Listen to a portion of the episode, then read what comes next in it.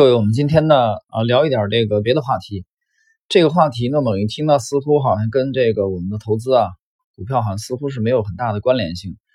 呃，其实我觉得非常重要，因为在之前解读杰西·利弗莫尔的这个回忆录的时候，啊，我们曾经啊非常重视的其中一句话，我觉得就是他讲过，唯一重要的事情就是评估大势啊，也就是大的方向。那么与此与此相关联的话呢，其实我在不禁想起来了，呃，以前的啊，现在的啊，身边的和经历过的，或者或者别人的经历。那么这里边我得出了一个结论啊，人生啊，无非也就是进与退。呃，什么最重要？就是对大方向的判断最重要啊。什么时候该进，战略性的；什么时候该退，战略性的。啊，我加了有定语啊，这才是顶顶重要的事情，不是吗？啊，我们就第一个，我们来看看这个第一个例子，我们就看看李先生吧。李先生是潮安的人啊，那么一九二八年出生，现在应该是已经九十一岁了吧？九十一周岁了，那么去年五月份应该退休了。你看他的一生啊，你会发现，其实你只你去读他的传记啊，讲话也好，演讲也好。研究整个这个人，他的一生，那你会发现几个点非常的重要啊。比如说，我们看其中一个点啊，就在六七年啊，我们知道六六年是，我们这边是是吧？你知道的呀，WG 开始了，那么也波及到了啊李先生所在的这个这个区域啊，东方之珠。那么六七年当时的是一片大乱，那么很多的已经撤资了啊，离开。在这种情况下，李先生独具慧眼啊，顶住了压力，他大举的去拿地，别人都跑了，他去拿地。这个拿地呢，实际上建立在他对啊东方之珠的前景的看好啊，他也看准了大陆要利用啊东方之珠的这个地位啊，这个自由贸易港，所以他利用这这么好的机会，暴跌的机会，大量的吃进了土地，这个给他啊后期啊。这个带来了丰厚的利润啊，这是一次进啊，这这一笔是进。第二次就是八九十年代，我们知道当时的那个特殊的历史环境啊，当时我还在大学读大学，就亲身经历了那个那个那个特殊的事件。结果也是这种情况下，再一次的呃很多这个资本啊没有信心啊而撤撤资，而而李先生经过这个精准的判断以后。他认为也是大方向。他认为这个时候其实是进入内地的非常好的时机。那么，因为他与许多的领导都在交往啊，也非常了解，所以他认为啊，改革开放是一个不可逆的大势所趋，所以坚定的啊跟内地合作。包括其实你看他，我记得他应该是八四年、八五年左右，呃，这个。在东方之珠收购了这个和黄啊，汇丰旗下的，应该是入主和黄的第一个第一位华人啊，包括这个收购香港电灯等等等等啊，包括后来投资内地啊，投资大陆都非常的坚定啊和踊跃，所以这是第二笔也是战略性的进，战略性的。呃，但是到了二零一三年啊，一四年啊，一四年的是一四年的时候，他应该是把呃这个呃屈臣氏。啊，四分之一的股权给抛售啊，卖给谁了？卖给了这个新加坡的淡马锡啊。淡马锡呢，我们之前曾经啊介绍过，这是新加坡一个非常的啊非常牛的这个这个啊投资公司啊。淡马锡的前掌门人就是何晶女士啊，何晶是李显龙的这个太太啊，李显龙呢是李光耀的公子啊，现在的他们的这个总理啊，应该现在还是啊总理，应该现在还是总理。那么。卖给淡马锡啊，卖给淡马锡，这是二零一四年啊。你去看看李先生在二零一三年、一四年之后在做什么，包括后来的大举的投资英伦三岛，呃，所以第三笔是什么？是退啊。就前两笔六十年代、六七年是进，战略性的进啊；八十年代战略性的进，那么包括啊，是吧？这五六年的这个退，战略性的退。所以其实你想一想啊，不光是李先生，李先生当然专业做投资啊。呃，多元化经营，但是其实很多的时候，就人生其实浓缩在一起的话，我觉得无非也就是进与退。当然，这个进与退，我讲的是战略性的，一定是战略性的。啊，对这个的事情，其实我们去看看，呃，历史上也同样如此，啊，同样如此。大家大家去想一想，这个啊，我们古代的最牛的啊，陶朱公，这些范蠡，啊，范蠡又是一个非常经典的战略性的退进与退的啊大师。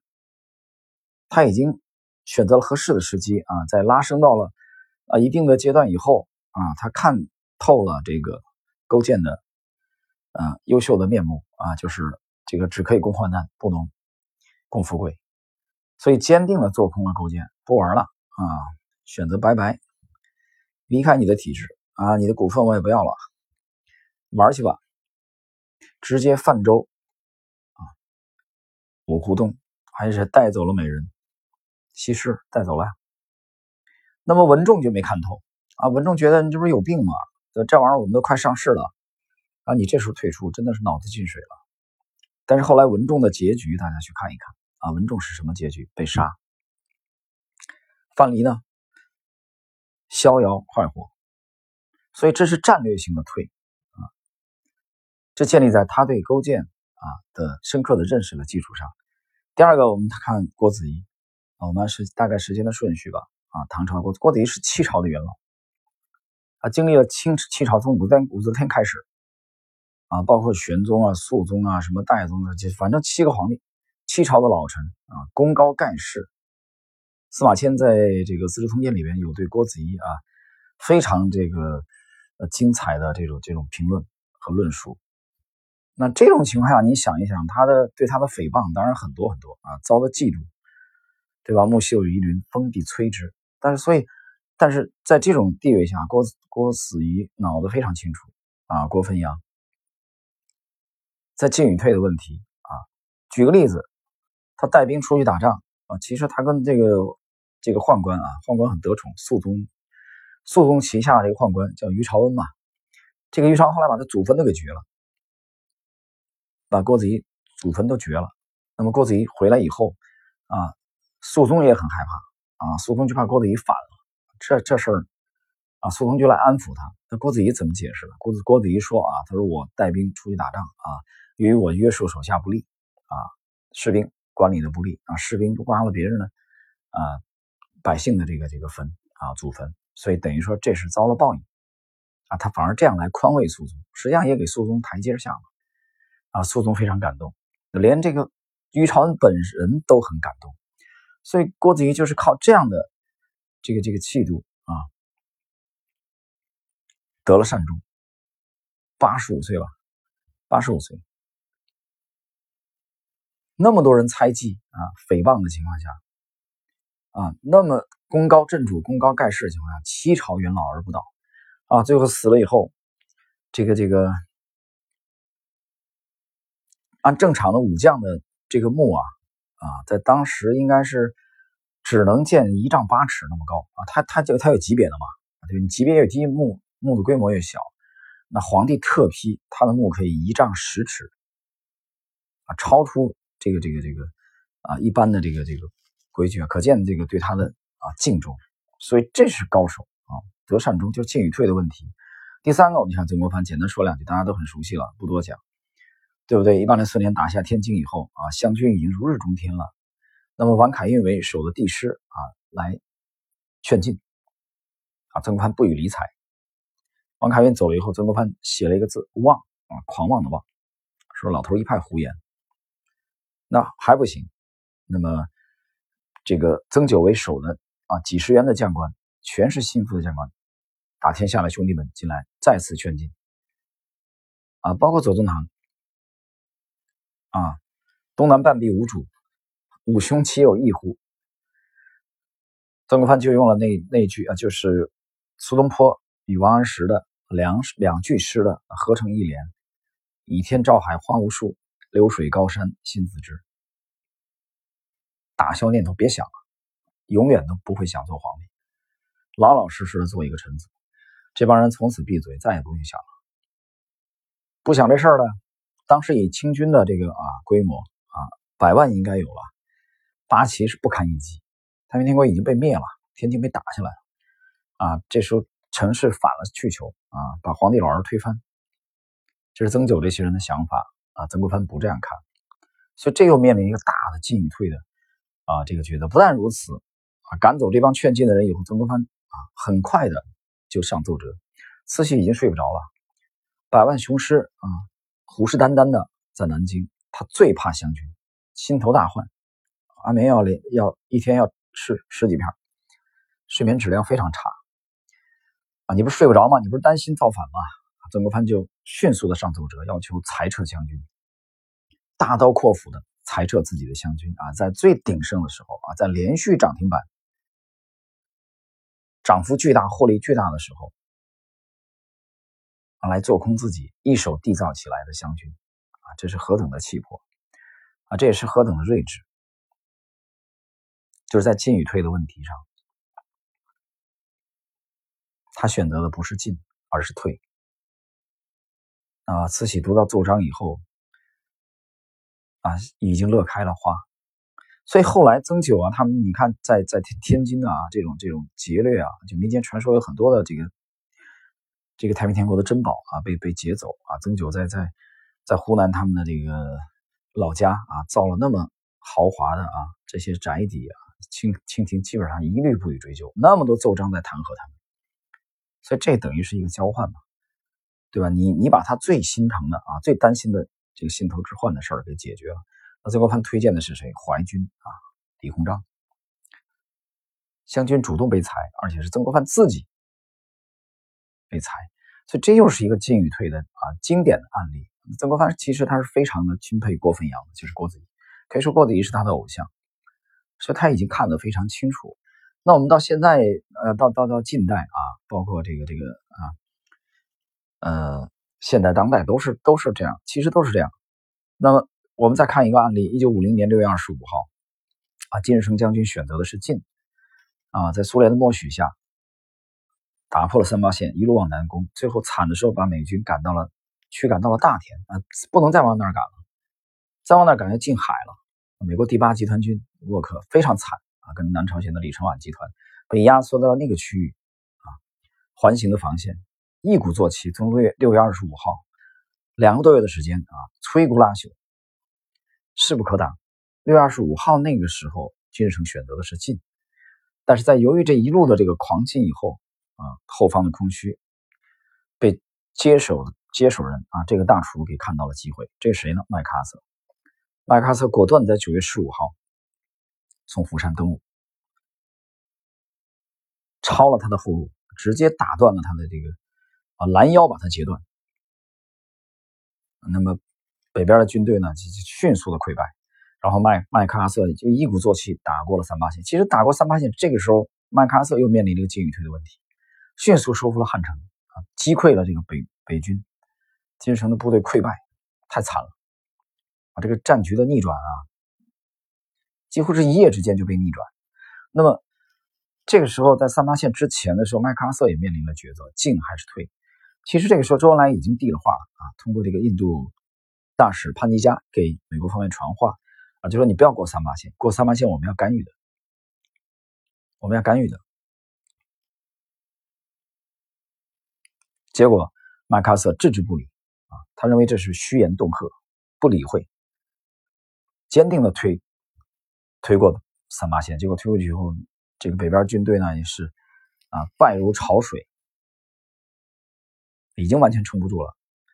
所以金日成派他的这个外相啊来求援，求援啊拉兄弟一把，这玩意儿实在受不了，这这实在不好玩。这个六月份的这个局势啊完全逆转，才短短四个月的时间。那么这个时候过了三八线之后啊，平壤也陷落，那么。麦克阿瑟也又面临再一次面临一个进与退的问题。如果继续往北打的话，就面临北方最强大的这个邻居啊干预的问题。有没有可能干预？当时美国兰德的公司有一个报告啊，其实非常简短，得出结论就是会干预，会干预，会出手。但是麦克阿瑟还是啊脑子已经非常热了，进与退的问题怎么办？继续进，继续北进啊。其实西进啊。继续推进，继续推进，再推进的话就是鸭绿江了。啊，那意味着什么？很简单，结果这样直接导致的结果，十月二十五号啊，十月十九号，志愿军开始渡江啊，彭德怀指挥的，最后呢，啊，又推过了三八线，打了三年。所以麦克阿瑟的狂妄自大，当然麦克阿瑟后来被被解职了啊。就进与退的问题的话，其实我们发现，嗯。战略性的进与退啊，在人的一生中其实是非常非常顶顶重要的事情。那么这种抉择啊，一步的之差啊，可能给自己的命运啊，不单是如果作为一个将军来说，给这整个这个军队甚至国家的命运都会带来很大很大的影响。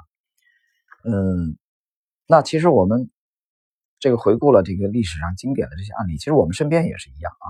但我们刚才说的可能太远了，离现在太久远啊，都是大人物。我们来几个小人物的故事吧。啊真实经历的事情，我就说，其实我啊，我最近在想这个事情。